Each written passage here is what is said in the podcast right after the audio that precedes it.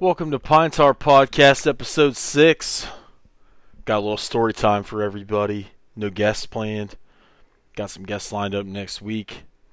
Figured I'd uh, share another another tale from my baseball past. It was a pretty interesting day, and honestly, everybody deserves a good Bartolo Colon story. Honestly, is the guy not a modern marvel of science? When you look at his size, when you look at his baseball reference page, and the amount of mileage and innings on his arm and on his body, and his body type, he's thrown 3,461 innings. I mean, there's a reason why Bartolo's become somewhat a a pop culture icon in the baseball world because I mean look at the freaking guy. He's he's got buttermilk running through his veins. He's got no business being out there at 45 years old, you know, logging 146 innings. He didn't pitch in 2019. But honestly, I think Bartolo is the type of guy until he's in the coffin and you know you make sure he's in there like he's he's liable to resurface you know like a like a bad a bad case of the coronavirus um so my story spans all the way back to Bartolo's Ohio roots in 2000 um I'm sorry actually we're gonna we're gonna go we're gonna go a year further back than that. It was 1999. He finished fourth in Cy Young voting. He went 18 and five that year for the Cleveland Indians. It was his age 26 season. It was his third season in the big leagues.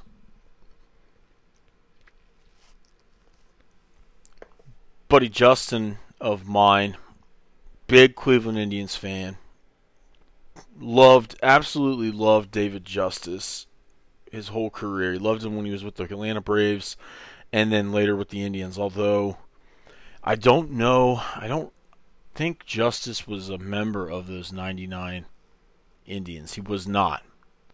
But anyhow, it's a uh, it's a September day and my buddy Justin decides he wants to go to the Indians game, and he hits me up.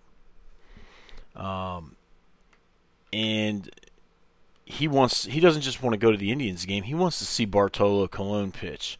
Now you got to remember, back in these days, Colon is pretty much at the top of his game. I mean, he's throwing, you know, 99, 100 and several times on the radar gun, we see Colon hit, you know, at the stadium like 103 miles an hour. It was really something to marvel at. Like the way his glove, the way he could make the catcher's glove pop was absolutely like it's just something.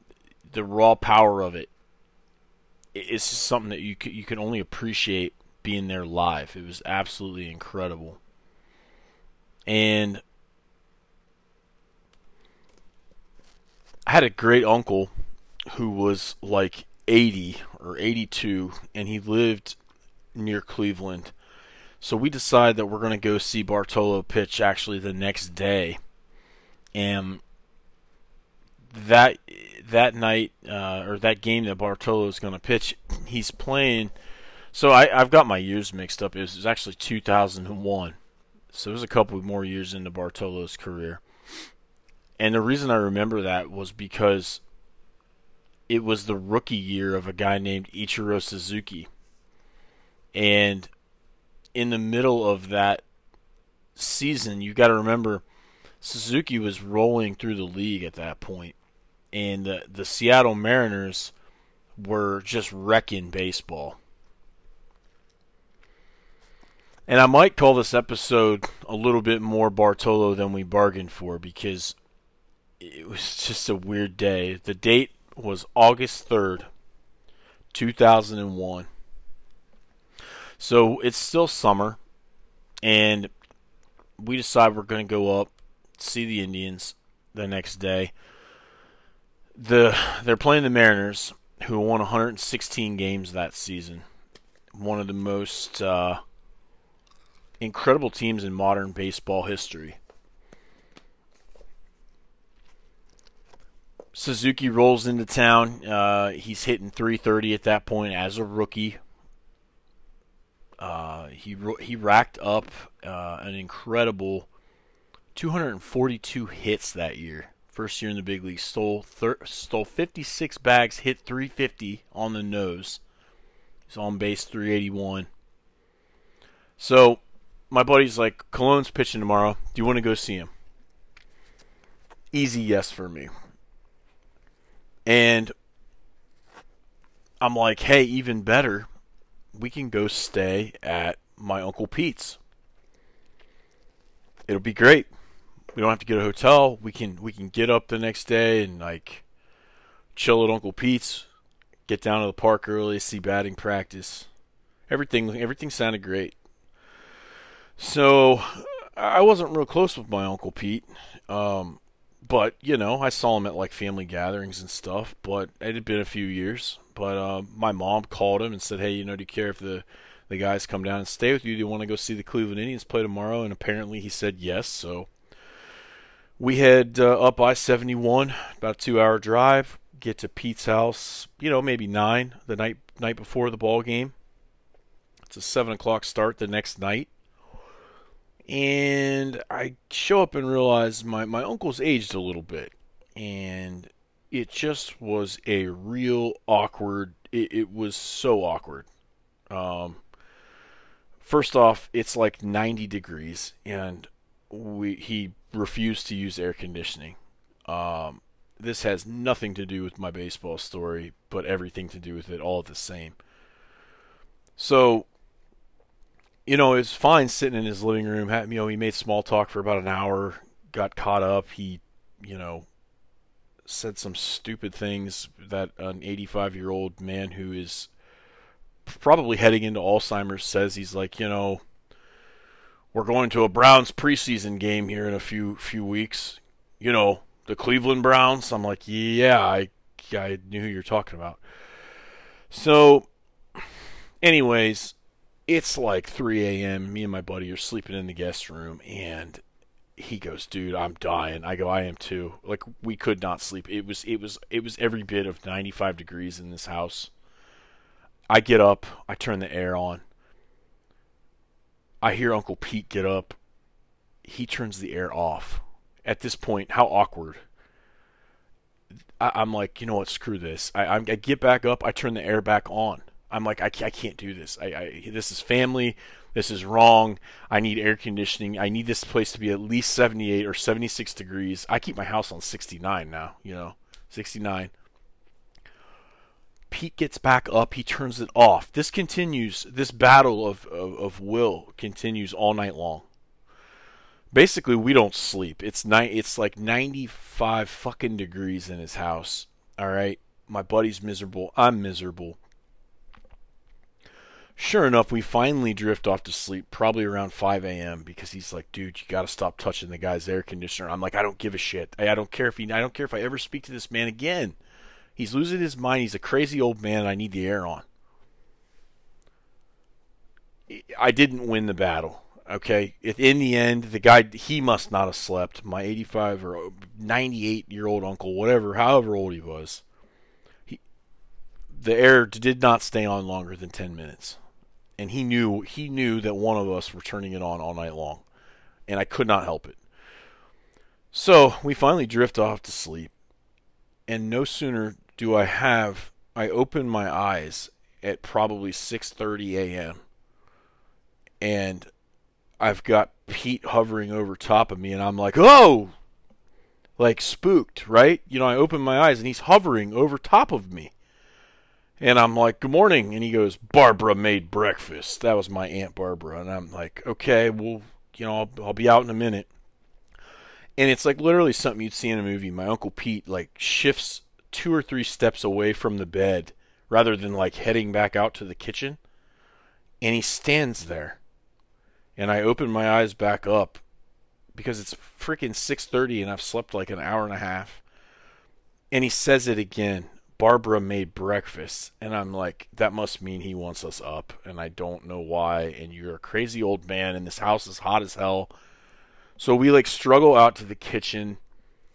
And I don't want to, like, I don't even want to eat, right? But we're sitting there at the kitchen table, and I'm like staring at my buddy, and he's staring at me, and he's like, "What the fuck did you get me into here, dude?" Like I came to see a ball game, like I'm, mis- you know, it, it just was a nightmare. And neither of us ate our breakfast. We basically fed it to their dog Muffin, who was this little Yorkie that was like under the table nipping at our feet and I, I just like let her eat the breakfast. I didn't want it. I didn't even want it. And so uh, Pete's like, you know, what do you guys have planned for today, boys? And I'm like, well, yeah, we're going to the Indians game tonight, as my mom mentioned, and we just figured, you know, hey, we'd chill here for a couple hours, you know, maybe hit hit your neighborhood pool, and uh, you know, then maybe head over to the ballpark around like four o'clock, and you know, get down there for batting practice. And all of a sudden, he's he kind of got this like frown to his brow, and he said, uh, and this this is important to the story, and he's like oh, uh, oh, Muffin doesn't like strangers. And then I heard his wife, my Aunt Barbara, who was just as crazy as him, obviously. And uh, she's like, oh, yeah, Muffin doesn't like strangers at all. And my buddy looks at me and he goes, Muffin doesn't like strangers. And we both knew what was happening. It's 7 a.m. And Pete's like, I'm like, well, yeah, I mean, but like, well, like we don't have anywhere to go really. And he's like, well, you know, we're we're going out for errands all day, boy, and uh, a muffin doesn't like strangers. And I'm like, oh Jesus, please, please do not go. Do not tell me what I think you're telling me.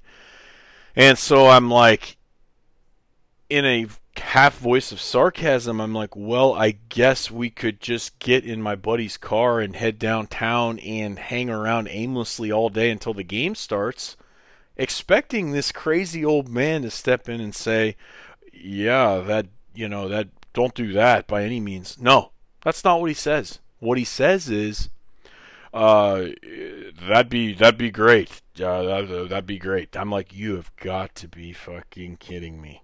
So we like pack our things up and like we're out of Pete's place, his 98 degree place, by probably 8 a.m. and we're like heading downtown Cleveland to wander the streets without food, water, or toilet for the better part of a a 90 degree blistering August day. And and this is all so we can see my my buddy wants to see Colon pitch and I like I love baseball, like I'm all for it, right?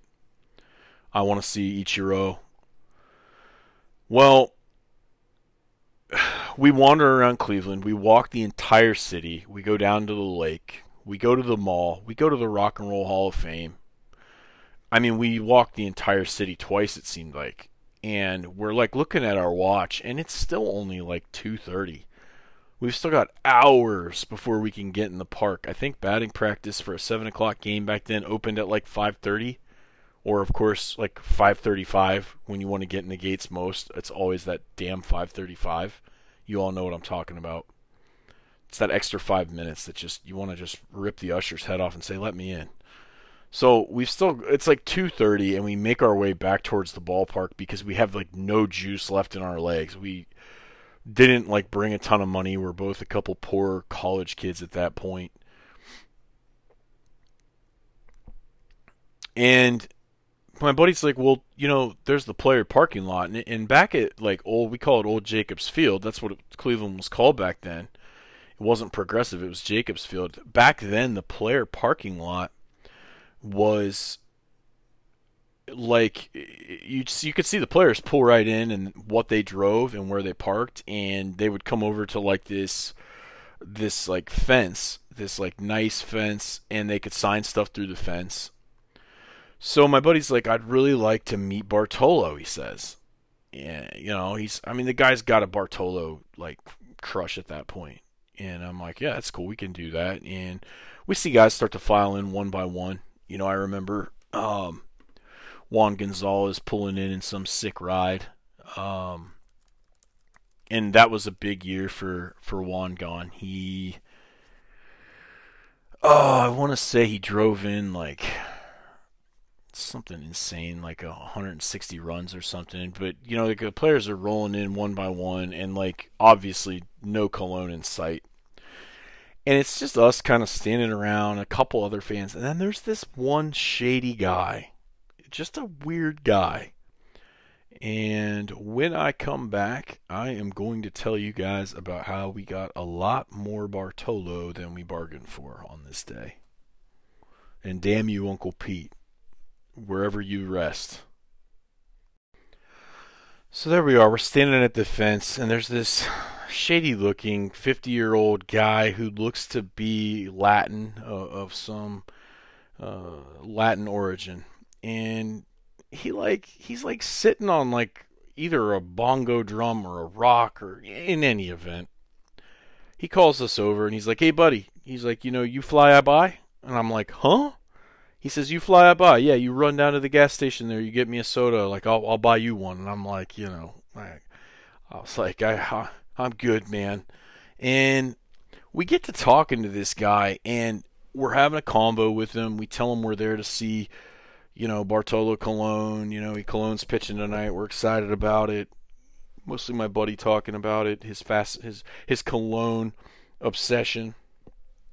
And uh every time a player would drive by and pull in the player parking lot, the guy would stop mid sentence from talking to us, and he would tr- he knew all the players, or it seemed like, and a player would like look at him, and it's like they saw somebody with the black plague. They wanted nothing to do with this guy, and he would every single Indians player that pulled in the parking lot. He had something to say to like you know he knew him on a first name basis and they just didn't they did not want to talk to this guy. And i thought that was a little strange. And so the story starts to get pretty interesting here.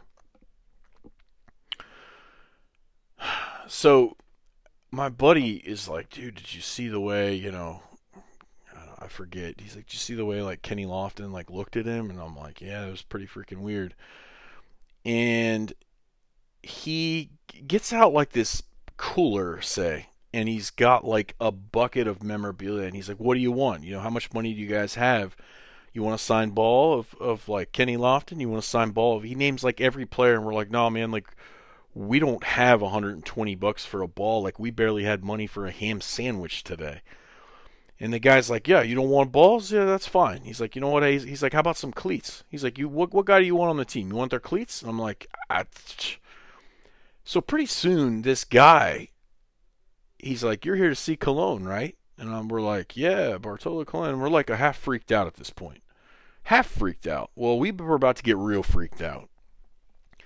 So this guy is some type of hustler who who had some type of inner workings or dealings with the Indians players on the entire team, and he'd obviously stiffed every single one of them, and that's why he was getting the looks he was from them it was some memorabilia guy or some hustler that had just not done right, not done his part, screwed him out of money, something. Well, he says, ah, you know, Bartolo, he said, I know his whole family. I know his wife. I know his kids. He pulls out a family photo album of Colon. and we're like, he's like, what do you want? I've got anything you want. Like, he offered us everything short of like signed teeth of Bartolo Colon. He's like, "Do "You want to?" He's he's offering to sell us pictures of his family. Like we're we're completely freaked out. If you're like, "That's freaky," yeah, that's how freaked out we were. But we let this guy keep talking because we're half scared and it's half interesting. And he's he's flipping through a photo album of like, you know, him with this 103 mile an hour flamethrower. He's holding his kids. He's you know and so I get talking to the guy. I'm like, "How did you get all this?" He's like, "I know him from back home, you know, and and where where Bartolo was from. This guy also happened to be from, and uh, he was from Dominican Republic, uh, Puerto Plata or something, and he'd known Colon since his childhood, and Colon happened to be the player that got him connected with all the other Indians players. Well." Something had gone wrong with that relationship between Bartolo, who we were there to see pitch that night, and this gentleman that we happened to strike up a conversation with because we're wandering around the city of Cleveland all day long, probably on the verge of dehydration and death. So this guy's like, ah, you know, you what? You don't want to buy his family photo album? We're like, dude, we. It's not that we don't want to buy it. I mean, it's not that we're scared shitless of you. It, we don't. We don't have the three thousand dollars you want for like this guy's family photo. Like, we didn't even know how to react at this point. It was half neat and it was half scary, and it was everything you can imagine. And this guy's telling us stories of Colon, and pretty soon the, the combo gets pretty ugly. He starts telling us about how, you know, because I asked, how did you get these photos of, you know, his entire family? And, you know, he says how well he knew Bartolo, and he says that, you know, Colon stiffed him over a ton of money, and Colon, Colon's Colon's sixty thousand dollars in the hole to him, and all all he's got are these these these possessions of Colon's, not the sixty thousand. So Colon had he, this guy had either stolen the family photo albums and these Bartolo Colon heirlooms, which I can't even remember what they were. They were some type of you know different like trophies and rings and you know stuff of that nature. But it was Bartolo Colon's stuff at one point and for the right price, it could be had off this hustler. So pretty soon, this guy is starting to talk more and more about Colon and how Colon is in the hold of him for thousands of dollars, and they used to be best friends, and now he hates his guts. He hates his guts, and he wishes his career. He said his career is not going to last much longer, and I said, "Why is that?" And this is where my friend got scared shitless, and I did too the guy says, because I placed a voodoo curse on Bartolo Colon. And I'm like standing there, like, you know, what the fuck? Yes, I, pl- I placed a, a curse on him, and this is how I did it. It's a voodoo curse, he says.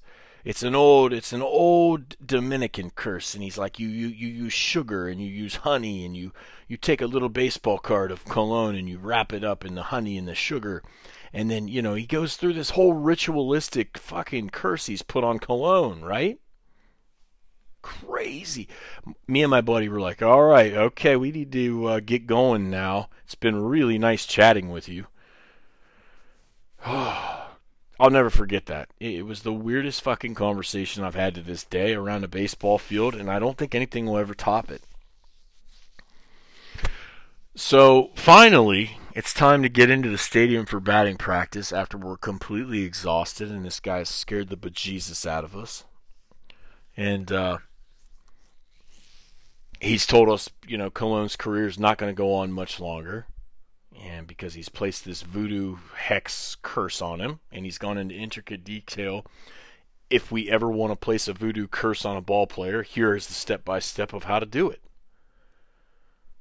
And, you know, again, completely scared shitless. So I'll tell you how the rest of the day wrapped up in this last segment coming up of this episode of episode six of the Pine Tar podcast. More Bartolo than we bargained for. So finally, we're in the ballpark, and I'm like, obviously, dude, Colon's got a fucking curse on him. He's not gonna pitch well tonight. And my buddy's like, yeah, that was pretty scary, huh? And I'm like, we're we're we're just totally taken back. So the game starts, and obviously on this night, I gotta tell you, the curse did not work. Okay, Colon is throwing smoke. He's he's absolutely shitting on these uh, these Seattle, these mighty Seattle Mariners. I mean, it was something to behold. He's hitting like 102, 101 on the gun, pitch after pitch after pitch after pitch. Ends up, he strikes out 10 hitters on the night. The guy goes 128 inning or 128 pitches. He throws a complete game. It was an awesome game. It's one of the best pitching performances I've ever seen live. If I've seen 200 games live, it was a top five pitching performance that I've ever seen. Uh, he did walk four guys on the night. The uh, late in the game, so he's dominating through seven frames. He's dominating the Mariners. He's got them shut out.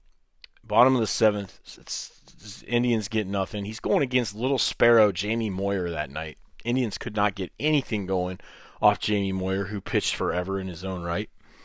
Top of the eighth, the uh, the Mariners are struggling. Right, they cannot handle the power of Bartolo Colon. And what I remember was everything started with a little bunt by no one other than the rookie Ichiro Suzuki, top of the eighth. Suzuki lays a perfect bunt down the third baseline, gets on base. guy named Mark McLemore gets him over, gets him, gets him in, scores a run, and uh, John Olerud singles gives them a two-run lead. Indians get a run back in the bottom half of that frame to make it two to one and we're thinking like Colon's got to be, uh, he's got to be pulled at this point, right? He's he's over 100 pitches. No, absolutely not. He had the kind of stuff where they they you don't see this nowadays, right? Young guy, he's like 28, 29. They send him back out there like 120 pitches deep. What's he do? He comes out top of the ninth, strikes out Mike Cameron, strikes out Carlos Guillen, um, to finish with 10. And me and my buddy are like, holy shit. Uh, he's still hitting 100 in the ninth inning. He's throwing harder in the ninth than he was in like the first, third, fourth, fifth. He, he, it was absolutely unbelievable. Indians go down in order, bottom of the ninth. Kaz Sasaki ends up getting the save. They lose two to one. And we drive home and we're thinking that was the weirdest fucking 24 hours of our life. But nonetheless, we saw Bartolo Colon in his in his prime, in his element, you know, absolutely gassing one of the greatest teams in modern baseball history, one of the most winningest teams of all time in baseball history. Uh, he shit on them all night long, and you know, all in the same day, we got to look at like family photos of him back home in the Dominican. You know, like holding his. Yeah, it's like it felt like I knew the guy, you know, before I saw him pitch. Like I knew him a lot better than I ever planned on. Like basically knew him from his very. He told me that Bartolo learned how to uh, learned how to play baseball by taking rocks, and he knew Bartolo when he was a boy, and Bartolo would take rocks and sling them at coconuts to knock them out of trees, and he knocked fruit out of trees when he was a kid throwing the rocks as hard as he could, and that's how he built up his arm strength as a young, young, young kid in the Dominican. Um, that was pretty interesting to hear.